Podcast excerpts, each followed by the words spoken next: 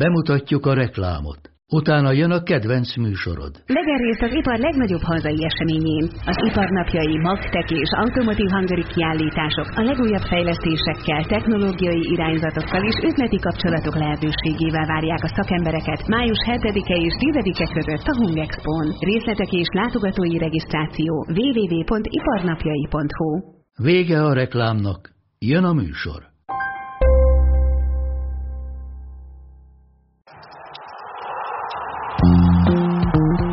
A teljes terjedelem. Magyarország első futballpodcastja Baumstark Tiborral és Bognár Domával. És ezúttal megint Skype-on veszük fel az adást, remélem, hogy ez a podcastben nem hallatszik annyira. Ennek prózai oka van, Tibi jelenleg jól megérdemelt nyaralását tölti, és egy fehér homokos tengerparton pihen. Ettől függetlenül maradt a háromfős felállás, mert hogy két vendégem van ma, két újságíró, csak hogy még az egyiket Galambos Danit valószínűleg már ismeritek innen a podcastből is, vagy a Spiller TV szakértőjeként, addig Bocsák Bencét először köszönhetjük itt a podcastben, és szerintem azért nem árt a bemutatkozás, bár már most az imént megtudtuk, hogy, hogy van rokoni kapcsolat, és van itt hagyomány, ami a sportújságírást illeti, de te nem Magyarországon dolgozol. Mesélj egy picit erről, hogy hogy kerültél Londonba, mert hogy Londonban írsz, és hol írsz, mit csinálsz most pontosan? Igen, igen. Hát, uh, ahogy mondtam, uh, a Bocsák Miklós, a nagypapám testvére, és azt gondolom, hallottak már róla a magyar médiába. Um, tíz évesen kerültem ki Angliába a szüleim révén keresztül, aztán itt is ragadtam. uh, és uh, ja, van egy saját weboldalam, amit két másik emberrel csinálok, az a First Time Finish. Közben írtam a Daily Mirrornek, a Daily Starnak, a, és a World Soccer Magazine-nak is, meg stb. Manchester Evening News, Football London, ilyesmiknek.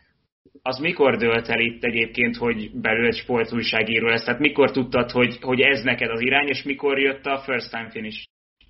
Fú, hát focista voltam Magyarországon, játszottam, aztán kijöttem ide Angliába, és észrevettem, hogy jó, azért ennyire, annyira jó nem vagyok, hogy focista leszek, és akkor lett, hogy ha nem leszek focista, akkor, akkor újságíró. Aha, és hogy, hogy sikerült bekerülni azokhoz a lapokhoz, ami egyébként nekünk sok esetben, szerintem Dani is meg tud ebben erősíteni, forrás lehet, mert említetted, hogy például a Football.Londonnál, vagy most a Manchester Evening Newsnál is írsz. Azért ezek, ezek nagy olvasottságú és elég komoly lapok. Hát igen, e-mailként jelentkeztem egy munkára, aztán felvettek, szóval nem tudom, így nagyon ne, nincs titok, vagy semmi ilyesmi, de gondolom az, hogy a, a tapasztalataim, hogy írtam már előtt a World Soccer magazinnak, meg a First Time finish is ezek az oldalak minket használtak forrásként, szóval gondolom az is segített, hogy ők használtak minket forrásként. Dani, lehet, hogy meg kéne próbálkoznod, hogy jelentkezel Angliába, és akkor még többen olvasnák. Hmm. Hát nagy vágyam volt mindig egyébként, már nem maradtam róla azért, most már ez szerintem azon már túl vagyok így a kor miatt, de egyébként igen, még a 20-as éveim elején az így így benne volt a gondolataimban, de még a végén is egyébként. És volt egy olyan korszak, amikor azon gondolkodtam, hogy milyen jó lenne angliai tudósítónak lenni, ugye amikor a, az EU belépés után, ugye a 2000-es évek végén, és ott egy csomó magyar, ugye tele volt magyarral a Premier League, illetve még inkább a Championship, de szóval a Szigetországban rengeteg magyar, és akkor azon mindig kacérkodtam a gondolattal, hogy akkor én ott lennék a, a magyarok helyi tudósítója. Ez nagy dolog egyébként. Tessék? De aztán nem lett belőle semmi. Hát azért így is. Nagy dolog lehet az, hogy Angliában újságíró az ember. Milyen, milyen kapcsolatokat tudtál kiépíteni, vagy milyen, milyen ilyen sztoriaid vannak, hogy ki az, akit úgymond ismersz a, a játékosok, edzők közül, ki az, akivel, akihez van már telefonszámod? Hű, hát mondjuk az Alf, Alfonso Davisnek az ügynöke, azt szerintem egy elég jó szám, ami itt megvan. Patson Daka is, ugye neki a Twitternek, hogyha rámész a profiljára, az én cikkem van a, az így a tetején, a Twitter a profiljának az elején mondja, hogy a learn about my journey from this great article, vagy valami ilyesmi van előtte írva, szóval az, az a kettő nem rossz. Főleg, hogy most úgy néz ki, hogy a Leicester City-be megy a Daka. Akkor mondhatjuk, hogy gyakorlatilag bár nyilván mivel tíz évesen kiköltöztél, talán nehezebb erre a kérdésre válaszolni, hogy Angliában sokkal jobb lehetőségei vannak egy futball szakírónak. Hát igen, ez nehéz erre a kérdésre válaszolni, mert nagyon nincs tapasztalatom Magyarországon, szóval ja, erre a kérdésre nem én vagyok a legjobb. Az viszont egészen biztos, már csak így a mezedet nézve is, hogy figyelted a magyarokat is a, az EB-n, róluk írsz inkább, vagy pedig őket csak szurkolóként figyeled, és Angliában nem is annyira követik a, a magyar szereplést? Inkább csak szurkolóként követem, de azért a first time finishen ott ugye több uh, szabadságon van, azt írok, amit akarok, mert az én cégem, az én weboldalom. Ott írtam a Sáfer Andrésról egy cikket még a LV elején, és eléggé bevált szerintem. Úgyhogy csak szurkolóként vagy. Milyen Igen. a fogadtatás egyébként a magyar csapatnak? Tehát, hogyha azt nézed, hogy beszélgetsz valakivel, akár a szerkesztőségből, akár a környezetedben élőkből, Magyarország szóba került, mint tényező, vagy, vagy hogy volt ott ennek az egész csoportkörnek a fogadtatása? Hát a, most a tegnap este néztem a BBC-nek a elemzését pont a meccs előtt, és mondom, csak pozitív dolgok. Mondták, hogy óvatosnak kell lenni ezzel a csapattal. Most már e, e, az első két meccs után most már szerintem sokan felfigyeltek a csapatra. De csak így mondjuk arra is, mond, most ezt a Sáferandisról szóló cikkről, hogyha arról beszélünk az utolsó, az LV alatt, több mint ezer ember olvasta azt a cikket a oldalunkon, szóval tényleg most ezek a, főleg a, szerintem a Szalai Attila is, most ezek a fiatal magyarok eléggé felkapottak. És ugye Angliával majd játszunk a VB selejtezőben is, tehát azért ez nem, nem elhanyagolható szempont. Dani, hogy élted meg a, a tegnapi mérkőzést? Gondolom azért lerágtad mind a tíz körmödet te is. Legfeljebb az egyik kezemről, mert a másikkal a francia-portugálra koncentráltam a helyszínen, ugyanis elkövettem azt a hibát, hogy, hogy nem bíztam eléggé a magyar válogatottban, és ugye volt végül is mód arra, hogy jegyet vegyek a, a, a hazai francia-portugálra, és ott voltam, de hát nem voltam ezzel egyedül, hogy így gondolkodtam, ugye úgy azért nagyjából lehetett 40 ezer, nem tudom, több tízezer magyar a stadionban, ilyen szempontból volt egy ilyen nagyon erős magyaros hangulat is, főleg miután viszonylag hamar vezetést szereztünk, és tényleg ilyen meccs, magyaros meccs hangulat kerekedett, úgyhogy aztán ma reggel visszanéztem a meccset egészében, ott azért izgultunk, meg, meg sopánkodtunk, most így, így más volt megnézni természetesen. De gyorsan értesültettek minden gólról. Mindenről, hát egyből volt, aki mögöttünk nézte a telefonján, úgyhogy azért az annyira nem volt uh, olcsó jegy, hogy, a, hogy az ember ne is nézze a francia-portugál, de hát valaki inkább így is, a helyszínen, ott a helyszínen is a, a, a német-magyar választotta. Na értékeljük egy kicsit ezt a magyar szereplést. Tudom, hogy így még kevesebb, mint 24 órával a meccs után nem könnyű, de próbáljuk magunkat egy kicsit függetleníteni és próbáljuk józanul, elfogulatlanul megmondani, hogy mit is jelent az, hogy itt mi két pontot begyűjtöttünk, az, hogy mindössze 6 vagy 7 percig voltunk hátrányban ezen az Európa-bajnokságon. Túlzott az az öröm, vagy az a, az, a, az a fajta elfogódottság, ami most jellemzi itt a magyarokat, vagy pedig ennek tényleg a, a, úgy, úgy örülhetünk, amennyit igazából ez mutatott ez a játék ha, akkor kezdem én. Ketté kell választani ezt a kérdést. Egyrészt az mit jelent a jövőre nézve, ugye ez meg is fogalmazódott a kérdésedben, hogy mit jelent ez hosszú távon, illetve mit jelent most így, így az Európa bajnokságra nézve. Tehát egyfelől ez egy kisebb csoda, egy hatalmas siker, aminek csak örülni lehet, amiről csak elismeréssel lehet szólni. Mindenkit meglepett ez a Rossi féle válogatott szerintem, tehát nem gondoltuk, hogy a halálcsoportban lesz két pontunk. Én annak is örültem volna, hogyha gólt szerzünk, ehhez képest ugye két pont van, ha a portugál meccs a végén nem csúszik el, akkor, akkor ki tudja, mi történik. Tehát ez az egyik olvasata. És persze azt is lehet boncolgatni, hogy ez, ez miért sikerült, mert ez akkor később, hogy miért sikerült ilyen jól ez az EB. A másik olvasata, hogy maradjunk-e józanok, amit, föl, józanok, amit felvetettél. Hát igen, ez fontos józannak maradni, mert szerintem ez egy siker, ez egy konkrét siker, ez egy projekt volt, amit megoldottunk, de ez nem mutatja hülyen, hogy, hogy áll, hol áll a magyar labdarúgás. hogy hol áll a magyar labdarúgás, az azt, annak az, jelent, az azt mutatná, hogy, hogy azt mutatja nálam, hogy hány labdarúgónk játszik a világ legjobb bajnokságaiban. Szerintem az a hűtőkörképe egy ország labdarúgásának, hogy az utánpótlása milyen. Most abban azért ugye tudjuk, hogy vannak bőven hiányosságok, tehát abban azért hát így csehül állunk, úgyhogy, úgyhogy ilyen szempontból szerintem azért még itt nem szabad itt nagyon itt ilyen hurrá optimizmusba kergetni magunkat. Mondhatnám, hogy ott van a példának a 2016-os ebben, amikor mindenki azt gondolta, hogy hú, majd most elindulunk, aztán volt egy világbajnok is elejtező sorozat, ugye Ferőeri pontvesztéssel, Andorai égéssel, tehát azért az egy és akkor megint elkezdtük temetni a magyar futball. Tehát ezekkel csak azért gondolom azt, hogy óvatosan kell bánni, mert most is egy nehéz vb sejtező sorozat van.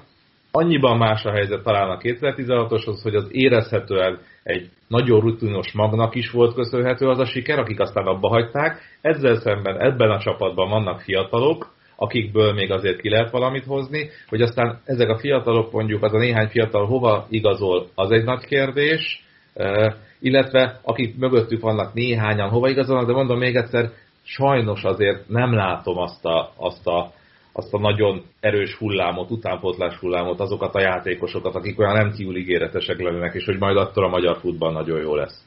Mindezektől függetlenül ez a siker, ez szenzációs talán az volt az első reakció itt a meccs után, hogy nyilván a csalódottságon kívül, hogy na akkor nézzük meg, hogy a VB-re sikerül a kijutás. Korai még erről beszélni?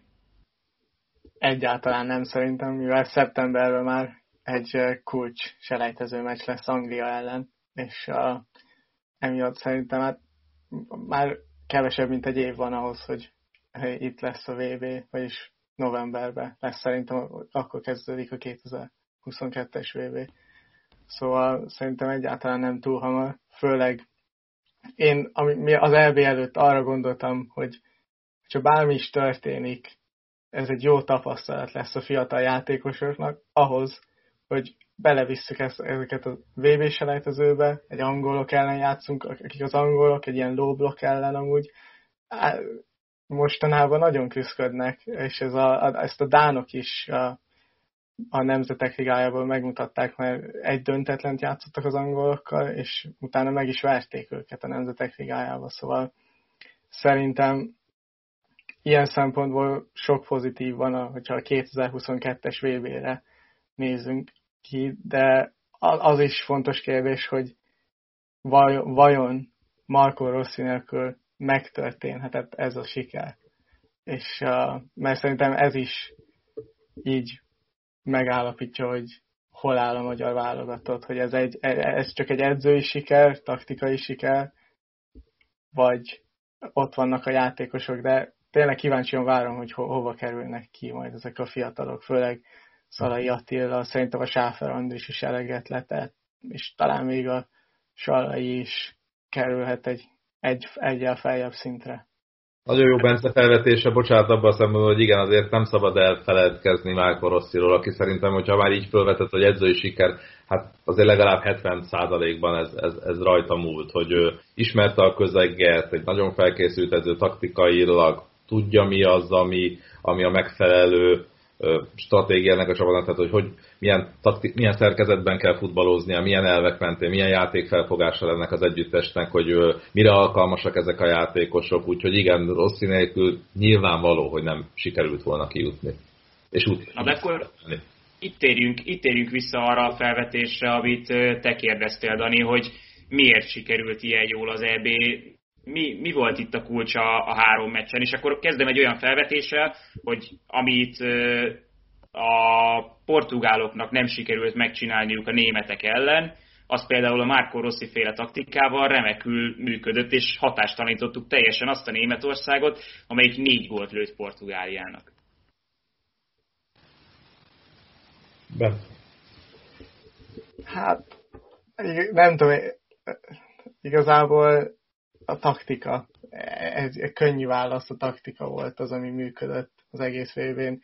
Nyilvánvalóan felkészültünk mindegyik csapatra, és alaposan videóval mindennel felkészültünk rájuk, és egy könny- könnyű válasz a taktika volt, ami hozta ezeket az eredményeket, semmi más. De azért volt egy pár mondjuk olyan individuális uh, performance például a Salaitól, ami azért kellett a sikerhez. Az ő két gólpasszal, meg ahogy játszott a franciák ellen, az azért fontos volt, és egyértelmű volt mondjuk, amikor lejött most a németek ellen az utolsó 20 percben, hogy nélküle azért nem volt ott a magyar támadó sor. Igen, mert egyértelműen tényleg taktikailag ez egy nagyon felkészült csapat lett, ugye ebben a 5-3-2-es védekezésben itt nagyon megtalálta a, a futballunkat Rossi, mindenki tudta, mikor kell kilépni a két belső középpályásnak, mikor kell fölépni egységes, nagyon egyben mozgott a társaság a védelem, mindenki tudta, hova kell mennie, mikor kell kilépni a védelemből. Szóval tényleg ez, ez a, a taktika diadala volt, mellette persze a szívé, mert ezt ne felejtsük el, hogy ezen a szinten nagyon sokat számít az, hogy milyen a hozzáállás, hogy milyen akarattal megy bele egy csapat ebbe a, ebbe a versenysorozatba, és nyilván nagyon sokat segített, hogy azért két meccset itthon játszhattunk, hogy az első két meccs itthon. Én is arra gondolom, hogy ha lesz szanszunk, akkor azon lehet talán amiatt, hogy tényleg 60 ezer ember a válogatott mögött, életük meccsét játszák ezek a futbalisták, ezt ők nagyon jól tudják, tényleg van egy alaptaktika, ami jó, hogyha sokáig húzzuk a 0-0-át, mert bennem ez volt végig, ha sokáig tudjuk húzni a 0-0-át, akkor lehet esélyünk. Ha nem tudjuk húzni, az elején kapunk egy gólt, akkor nagy baj lehet.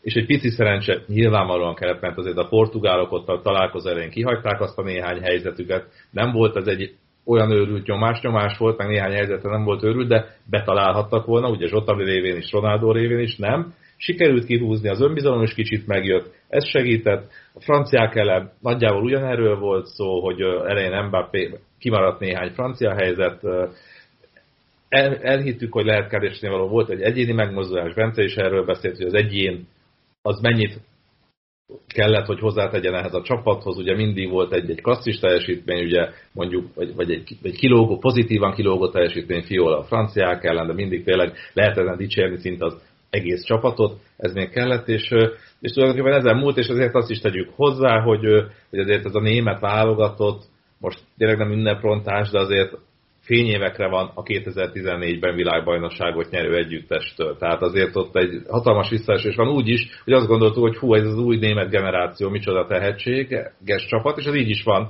meg klasszisok sora, csak valószínűleg ez a löv játékosok kapcsolat, ez, bár, ez már nem működik úgy, ez már megszakadt, ő már nem tud úgy rájuk hatni, nem találta meg a jó szerkezetet sem szerintem, elvarázsolt a Tuhel sikere, mert, lehet, mert azt lehetett olvasni, hogy például az is hatott arra, hogy három belső védőt vál, futballt válaszol hogy ennyire jól ment Tuhelnek a Chelsea-vel ebben a játékrendszerben. Szóval lehet, hogy ez is rosszul sült el.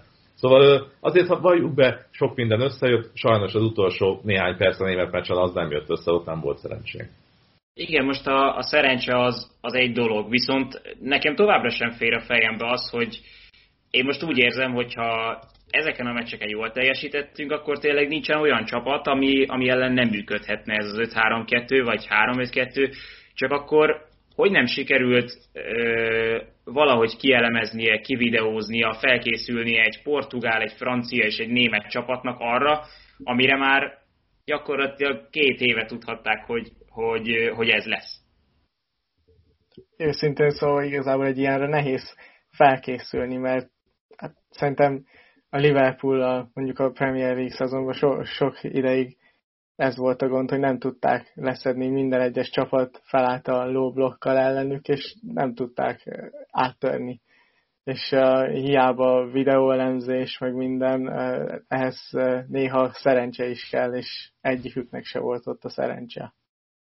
Igen, vagy hogy azok a, vagy az egyéni villanások, amik, amik nagyon fontosak, illetve egy, egy nagyon tudatos csapatjáték így a, ez ellen a, a low block ellen, meg ez amikor tényleg 8 ember a 16-os környékén áll. Ugye erre a, ezt a City nagyon jól tudja, amelyik mondjuk a Liverpool mellett a City az a csapat, amelyiknek folyamatosan az ilyen futballal szemben kell játszania, de ott az, arra, arra egyrészt megvan az a, az a türelmes csapatjáték, megvannak azok a támadás variációk, az a séma azért megpróbálja, hogy ott most az mind, mind múlik le, inkább azon tud-e ritmust váltani a csapatot a végén, Van, megvannak azok a beindulások így les határon, amik, amikből lehet a védelem mögé kerülni, de ahhoz, ahhoz egészen a, nagy klasszisok kellenek, mert hajszál pontosan kell oda tenni a labdát a beinduló játékosnak, annak pontütemre úgy kell megjátszani a védelem mögül a labdát, szóval hát nyilván nehéz ahhoz világklasszisok kellenek. Azok voltak egyébként ellenünk most az ellenfelek csapataiban is, csak azért ugye mindig más, amikor valaki csak egy-két hetet készülhet együtt, mint amikor egész évben együtt játszik a csapat.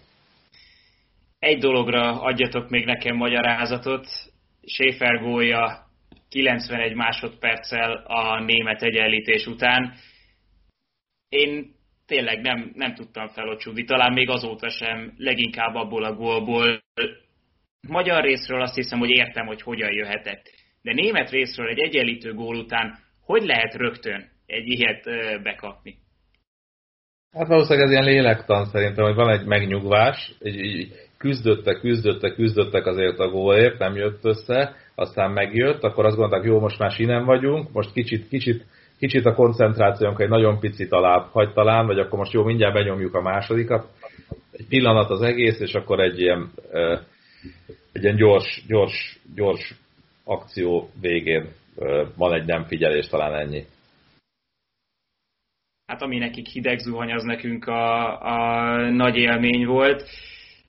Szerintem ezzel Magyarországot várjuk le, mert van, van még nagyon-nagyon sok érdekes téma, és itt a torna trendje is, de előtte jön a szurkolói rovatunk, amelyet ugye a múlt héten már elkezdtünk Kemény Dénessel, és továbbra is az EB egész ideje alatt menni fog ez az adásaink közben. Most Hamburger Ádámot, az FTC vezérszurkolóját hallhatjátok. A szurkolói rovatot a Telenor támogatja. talán a magyar válogatottnál megjelent szervezett szurkolásra, de leginkább a 16-os EB-vel párhuzamosan megváltozott azért a, a magyar szurkolók megítélése. Tehát a, valahogy, mint hogyha az átlagember is jobban elfogadta volna az EB által azt, hogy létezik ez a kultúra, és ugyanúgy elismerik, mert ők is átérezték azt, amit egy szurkoló a klubjával minden nap érez. Szerinted egyrészt ez, ez miért történt, vagy megtörtént-e? Márciai vonulás, nem? Vagy Másrészt ha, ha egy, ez, EB, ez, ez segíthet-e újra ebben ez a mostani? Igen, ö, én is azt gondolom, hogy a Márci vonulás volt a, a, tényleg az áttörés itt az egészben, de hát az egész EB-t körülvevő hangulat. Ö, nagyon jól érzitek, én is azt látom, hogy azért nekünk a Fradinál az elmúlt egy évtizedben nagyon sok munkánk van abba, tényleges munka, hogy, hogy az emberek, tehát egy az, hogy úgy viselkedjünk, mi mindannyian, persze nyilván mindig vannak kivételek, azért nagy számok törvény alapján mindig van néhány hülye, mint ahogy nyilván a válogatott megcsökkenés meg mindenhol, de azt gondolom, hogy ez ilyen az élet, tehát ezzel nem kell nagyon fennakadni. Viszont összességében tényleg dolgozunk azon, hogy, hogy amit, amivel az elején is kezdtem, hogy megmaradjunk szurkolók, tehát én nagyon nem szeretem ezt a, a tényleg a műanyaggá válás folyamatát, meg ezt a nagyon ezt a dolgot, tehát meg kell maradnunk szurkolóknak, ultráknak, fanatikusnak, kinek hogy tetszik a, a megnevezésben. Én Magyarországon az ultrát annyira nem szeretem, én azt gondolom, hogy itt a fanatikus szó, azt, én ezt jobban szeretem használni Magyarországon. Szóval, szóval igen, nagyon sok munka volt benne, de talán azt gondolom, hogy igen, az Európa bajnokság volt ezek a negatív előítéletek, amikor tényleg valaki azt mondta, hogy, hogy szurkoló, akkor a kopasz részeg, fogatlan, stb. képzelte maga elé amire sajnos az a 90-es évek, meg 2000-es években ez a metró szétverős vonalaktól sajnos azt kell mondjam, hogy a őszinte akarok lenni, hogy volt alapja, de, de azt gondolom, hogy abszolút el tudott menni ez most egy jó irányba. A magam részéről is azért régen nagyon elhatárolódtunk a mindenféle médiumokban való megjelenéstől.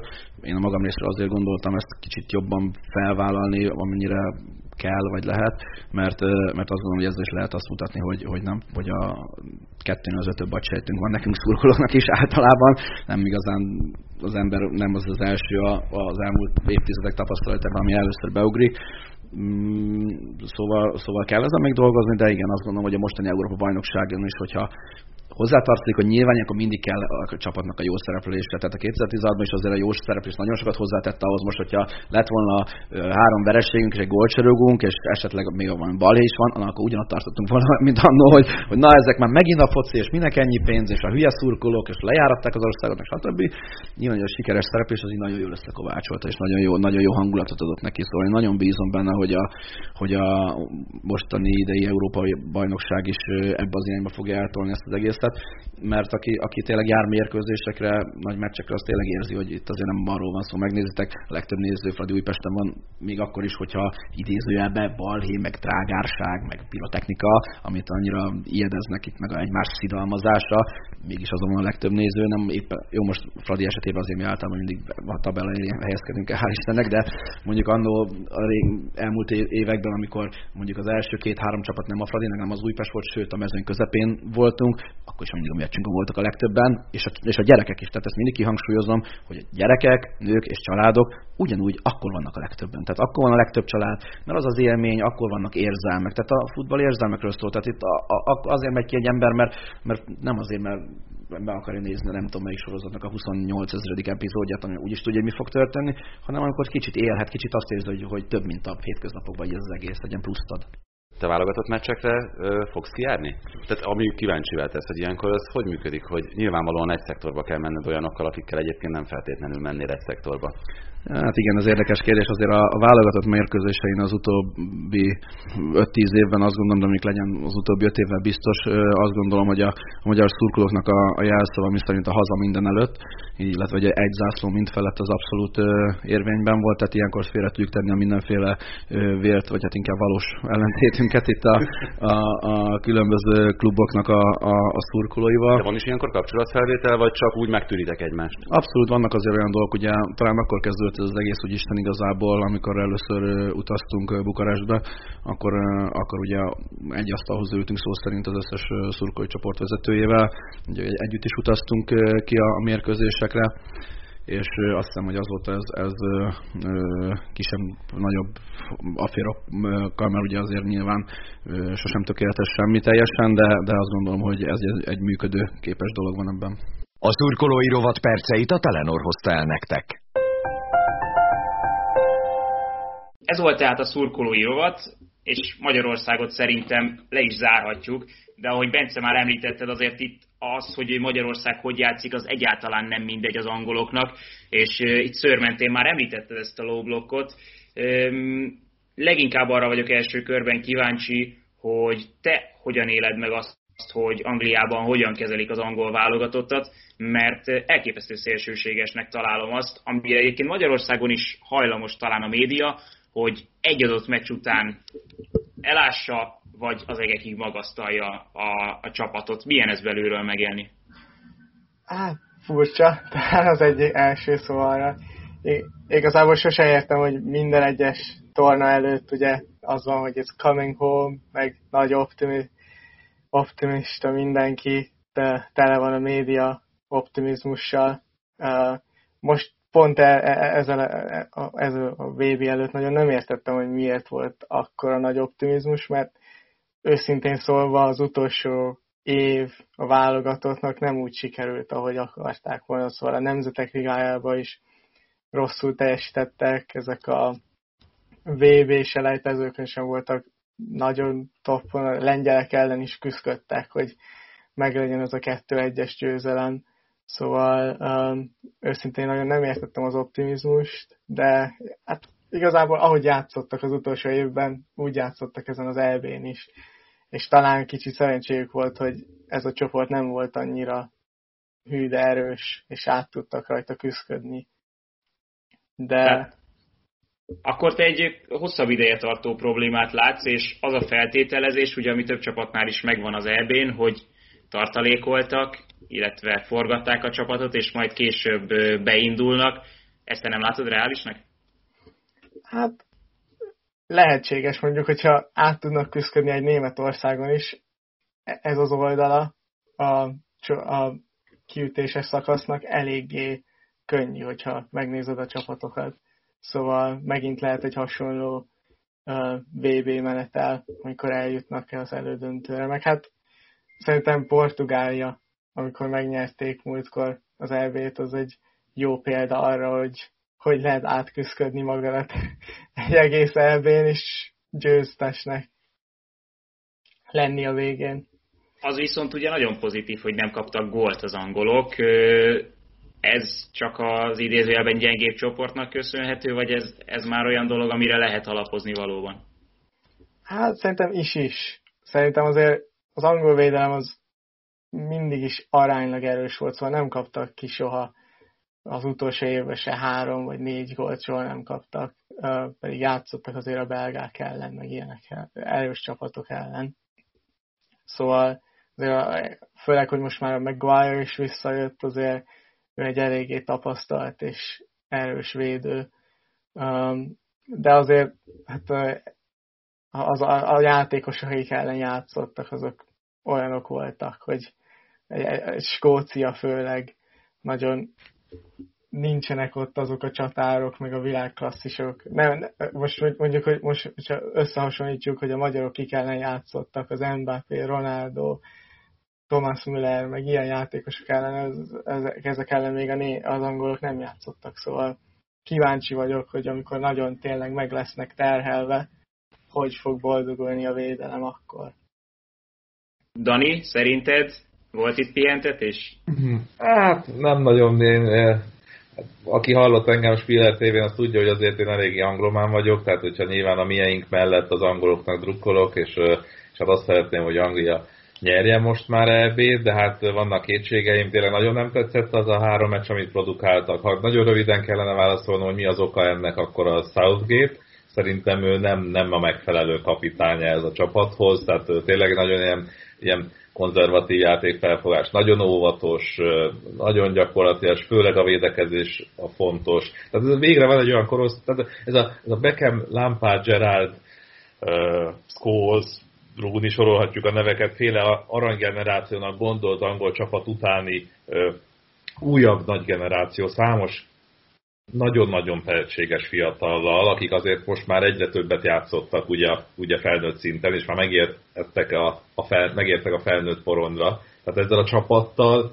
vétek nem támadó futballt játszani. Bence, amiről beszélt, valóban az tényleg védekezés úgy, úgy rendben van, de nem is tették próbára, tehát nem tudhatjuk, hogy rendben van-e a védekezés, mert tényleg most Skócia ellen, meg, meg a csehek ellen, amelyik már tovább jutott, úgy nem, szinte úgy nem nagyon kellett ezt megmutatni, de oké, okay, az rendben van, meg ebbe lehet kapaszkodni, igen, hogy az a csapat Anglia, amelyik nem kapott gólt, de ez támadásban nulla. Tehát most ha szigorú vagyok, ez nézhetetlen futball, amit produkálnak. Tehát nyilván az elfogult vagyok, mondom még egyszer, amiatt, hogy elfogult vagyok, azért vagyok kritikus. Ugyanilyen vagyok a magyar válogatottal is, azért vagyok kritikus, mert elfogult vagyok. Mert azt, azt szeretném, hogy jó legyen. Tehát ez az angol válogatott, amit produkál, az semmilyen 20 perc a, a, a horvátok ellen, ami, ami jó indulattal oké, okay, skótok ellen, fellángolások, csehek ellen is néhány periódus. Amikor megindulnak, ami a legnagyobb bajom, hogy ez ilyen tehát ilyen teljesen testérdegen futball. Tehát a Premier League, ami arról szól, hogy futsz, letámadsz, nagyon magas intenzitással játszol, annak a szöges ellentétét látjuk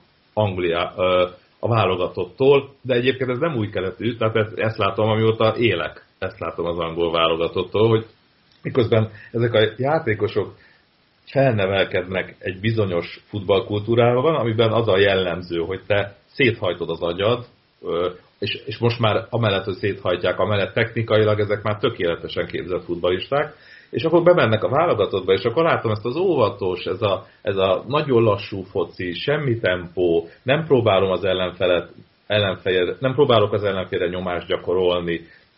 Amikor nagyon ritkán megtették, abból volt is lehetőség, vagy azt lehetett látni, hogy na, ha ezt csinálnák, abból, akkor történne valami.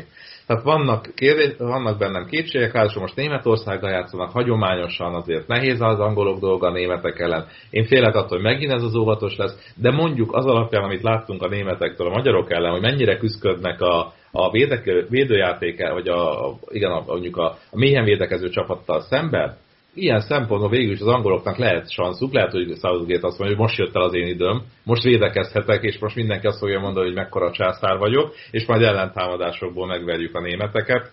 Lehet, hogy ez lesz, bár a meccs szerintem nem, a meccs elejét azt megint meg fogja nagyon nyomni Anglia. Én ott, ott azért várok egy, egy huszáros kezdést. Azért szerintem Southgate megítélése nem, nem ilyen egyértelműen negatív Sőt, hogyha, hogyha konfliktusokról van szó, meg a médiában ezeknek a kezeléséről, azt elég jól csinálja. Ott kint, Bence, ez a, ez a megítélés, ez, ez hogy van Southgate-tel? Folyamatosan változik, vagy pedig ott is ö, elmozdul erre-arra? Hát, mint ember, mindenki tiszteli és szereti, mert tényleg egy jó fej arc a médiában, és mindig nagyon kedves. Viszont uh, szóval így szeperelják a az embert és a taktikát. A taktikát, az sok kritikája van a taktikának, magának Southgate-nek, mint ember, annak annyira nem. Szóval ez egy ilyen, így megkülönböztetik a kettőt.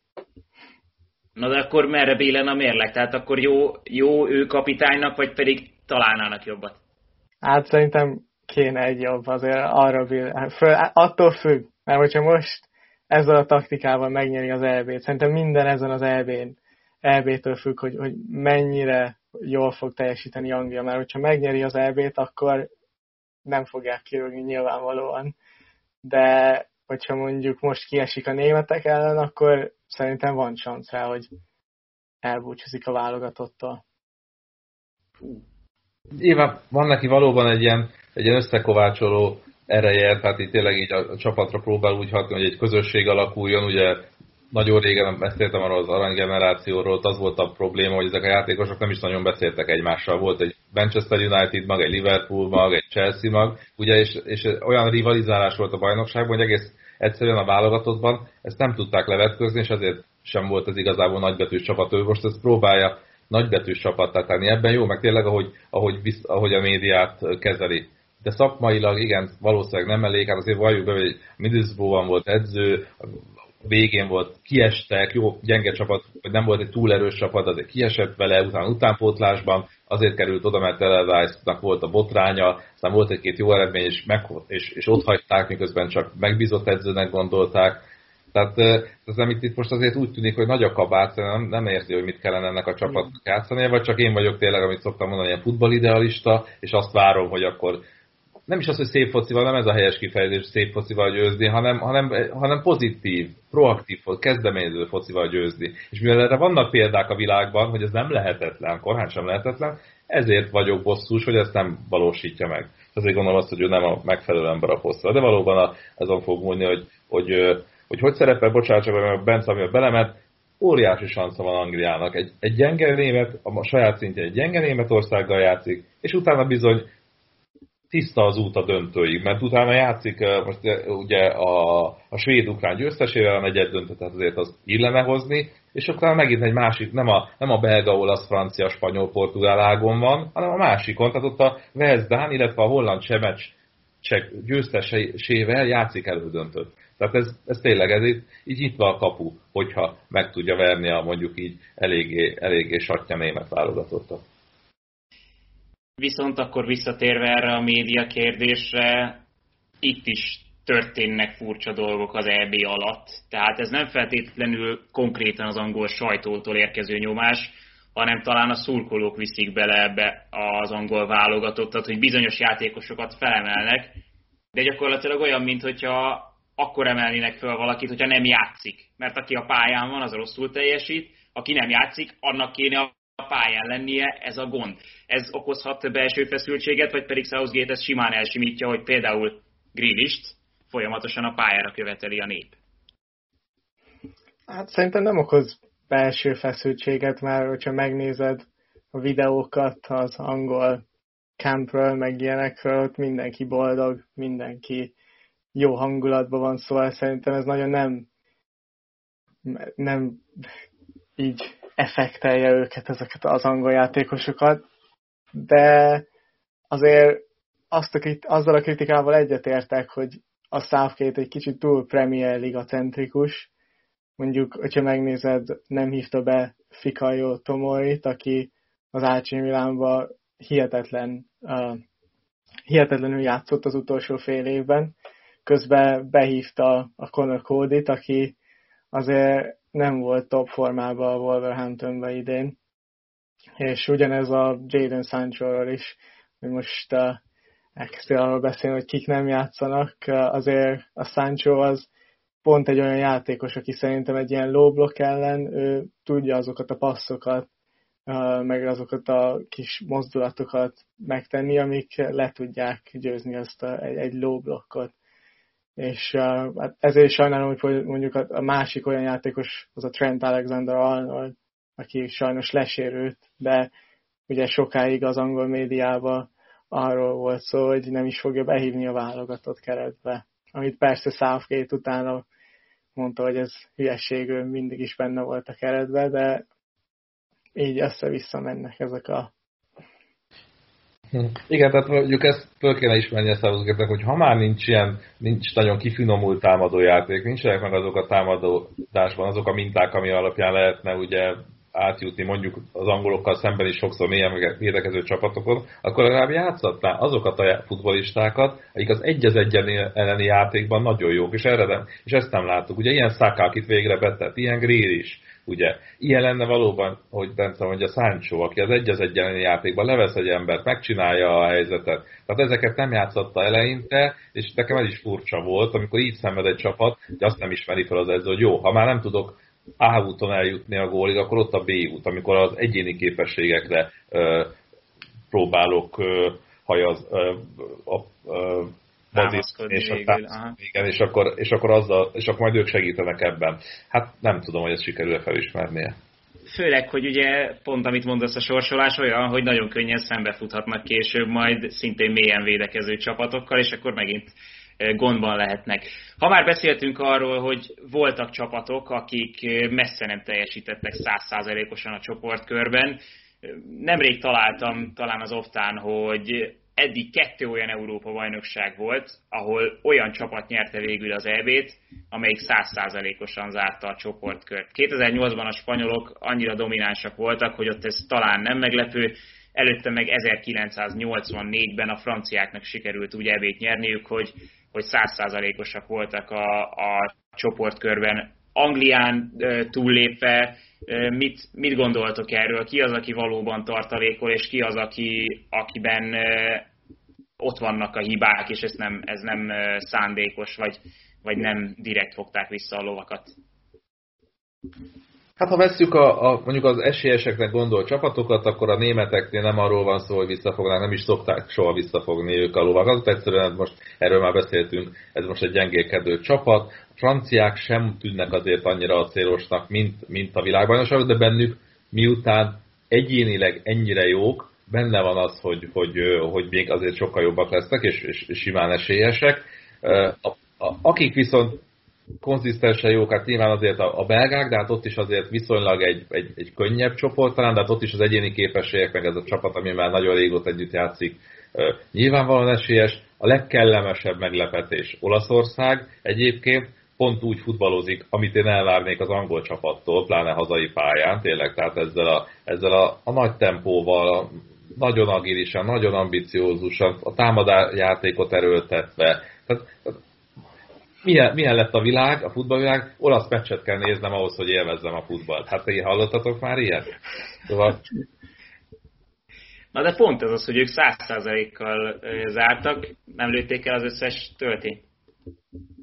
Hát az utolsó meccsen eléggé tartalékos csapat állt fel, szóval és még úgy is százszázalékosan zártak, szóval Nyilván az is egy olyan csoport, amiből tovább kellett jutniuk, pláne úgy, hogy otthon játszottak, oké, ez egyértelmű, és ugye beszéltünk arról, tehát port, belga-portugál nyolcad döntő, ugye, és az olaszok tovább jutnak, akkor annak a győztesével játszanak az olaszok. Tehát ott derül majd ki nyilvánvalóan, hogy mire képes a Mancini csapat a belga-portugál ellen, de akkor is azért az, hogy ott is azért fiatal játékosok is, egy nagyon jó rendszer, látszik, hogy nagyon, nagyon csapatszellem, az nagyon él, úgyhogy ilyen szempontból tényleg a, a, az egyik legkellemesebb meglepetés Olaszország, miközben persze van egy nagyon hosszú veretlenségi sorozat, most nem tudom, 28 vagy hogy hány meccs Már, már 30 Már 30, bocsánat, az ezt elején volt, akkor igen, lemaradtam. Szóval, szóval igen, de hát érdemes, érdemes őket nézni.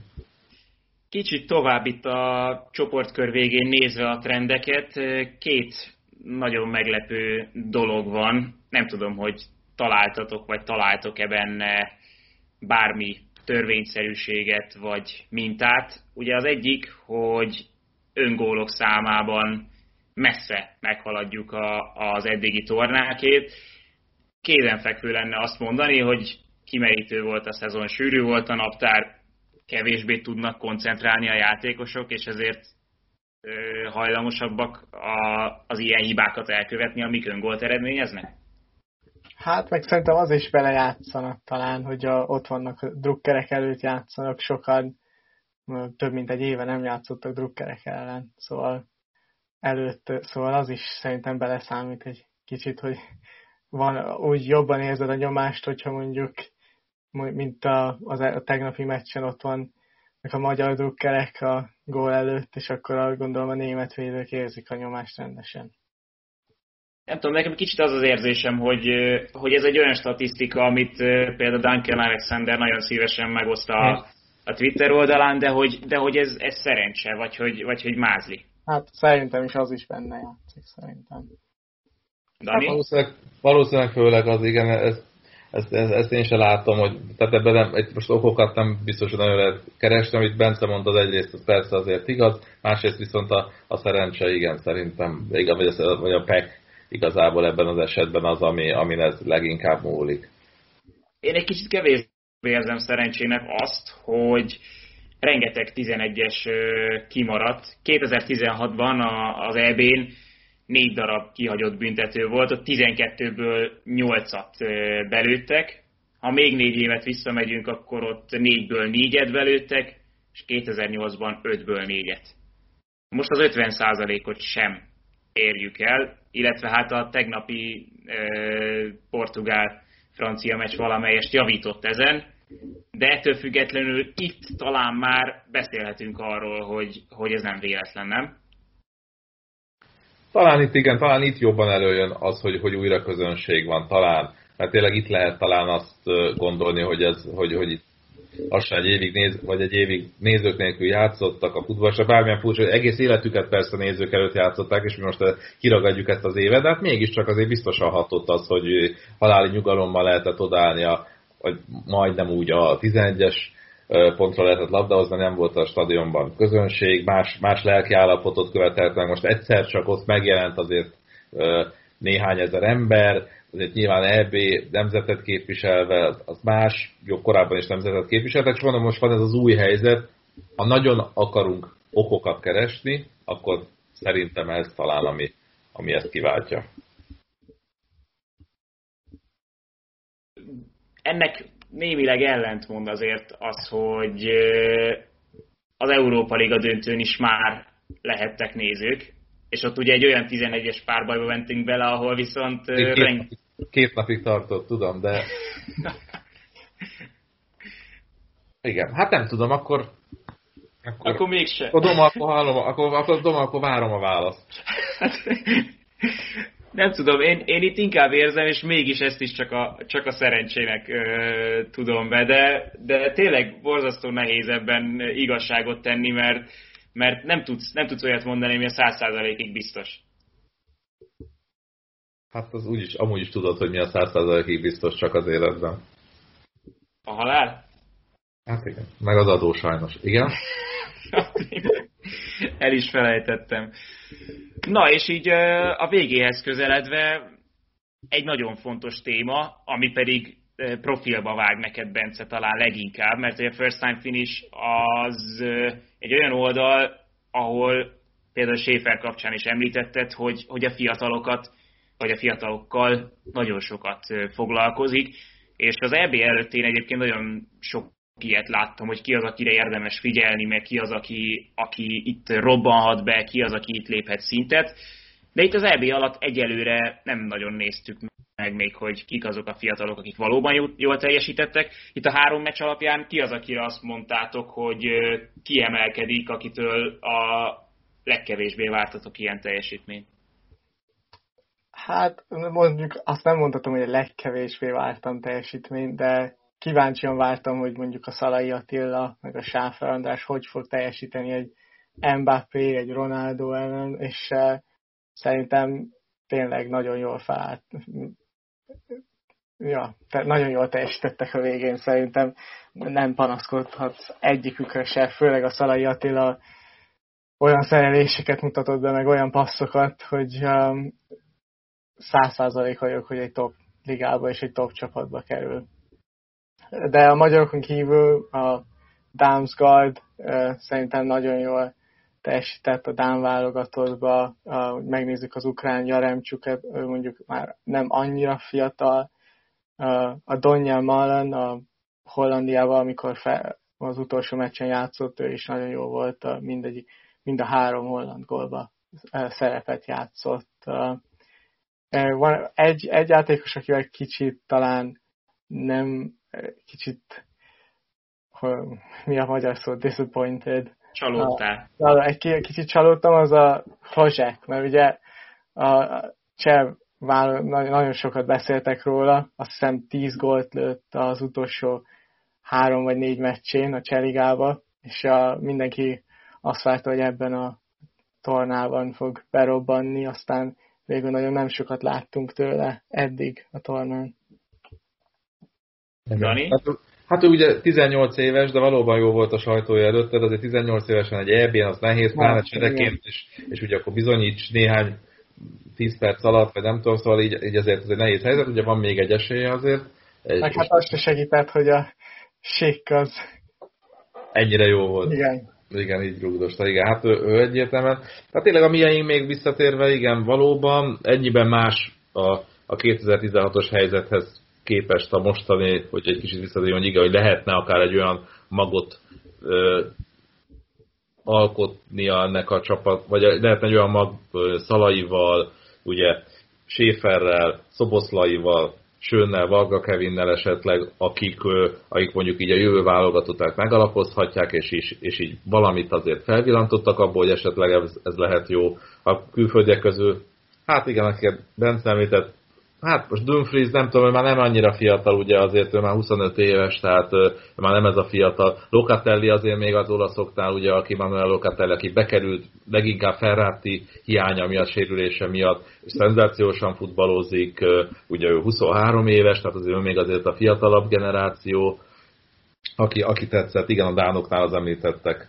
Tetszettek nekem is nagyon, mm, úgyhogy hát nagyjából ők, ők akik egyelőre. Meg, még a Pedrit szeretném kiemelni, mert ő a szlovákok ellen tegnap tényleg szenzációsan játszott, és uh, azért az, hogy ő, ő is 18 éves, mint a Hozsák, és uh, uh, most már szerintem a, a Tiágót szorítja ki a csapatból, és uh, az azért nem semmi. Most ezekkel a játékosokkal ha nem is baj, tehát nyilván Szalai Attilánál Séfernél nagyon örülünk neki, de egy bizonyos rendszerben működtek, vagy működnek most a válogatottban.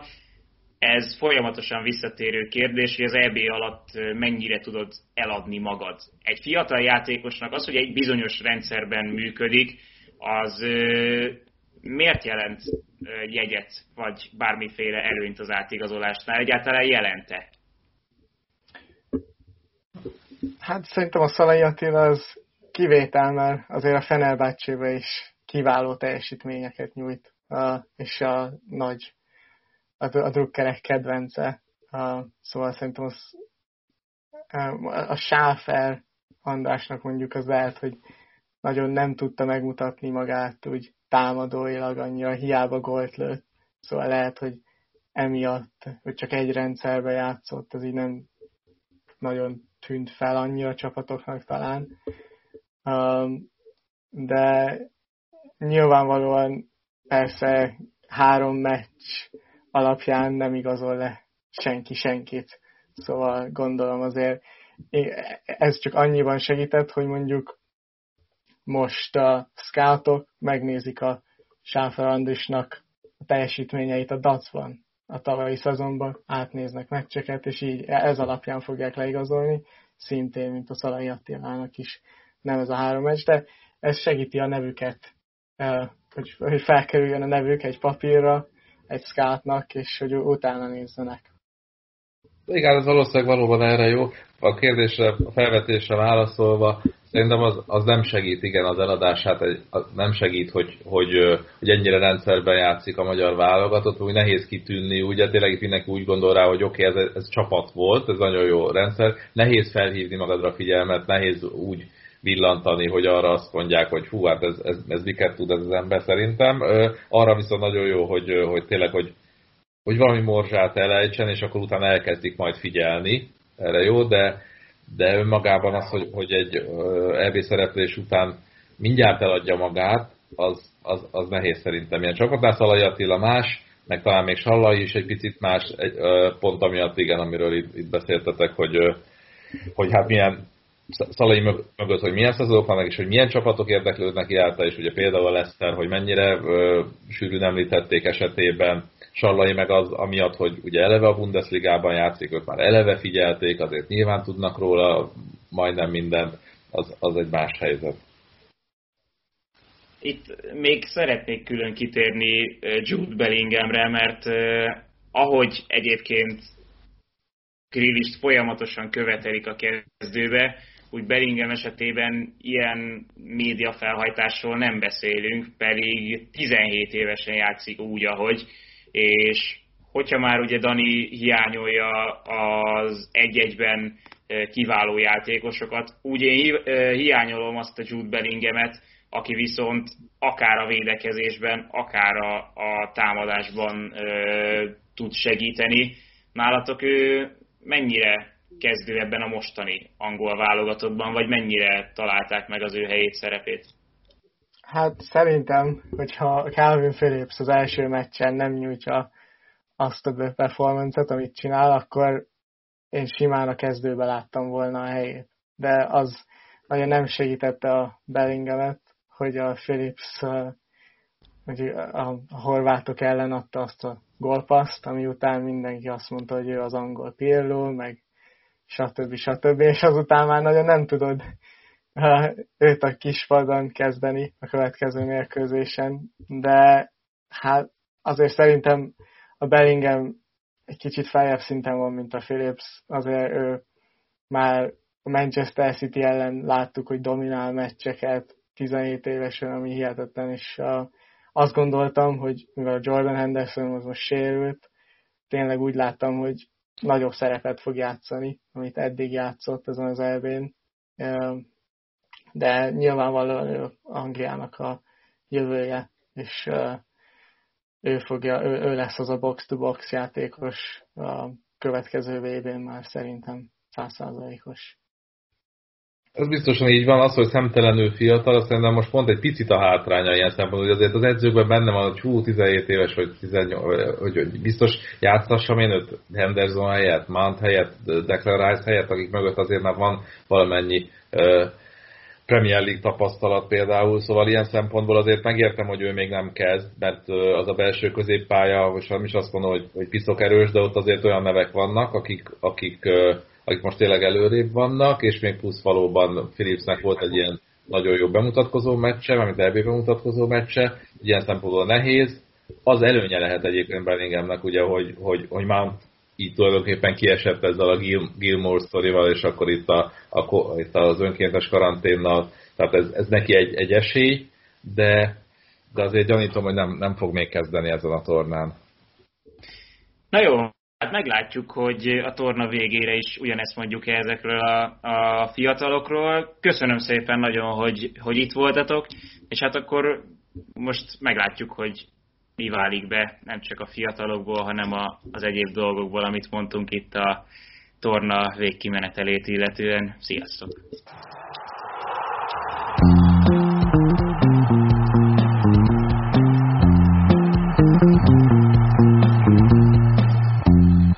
Ez a műsor a Béton közösség tagja.